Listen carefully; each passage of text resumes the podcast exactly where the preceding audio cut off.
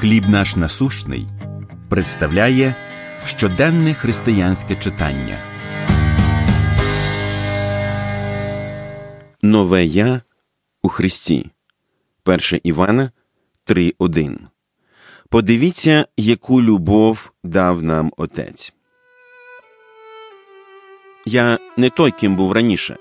Я нова людина. Ці прості слова мого сина, сказані на шкільних зборах, відобразили зміну, яку Бог зробив у його житті. Раніше Джефрі був наркоманом і мав залежність від героїну, отже, сприймав себе через призму своїх гріхів та помилок.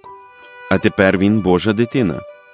Святе письмо містить прекрасну обітницю коли хто в Христі, той створіння нове, стародавнє минуло, ото сталося нове. Незалежно від того, ким ми були і що зробили в минулому, ми стаємо новими людьми, коли довіряємо Ісусу Христу питання спасіння і отримуємо прощення через Його смерть на Христі. З часів Едемського саду провина за гріх відділяла нас від Бога, але тепер Він у Христі примирив світ із собою самим, незважавши на їхні провини. Ми Його улюблені діти, обмиті і відтворені за подобою Його Сина.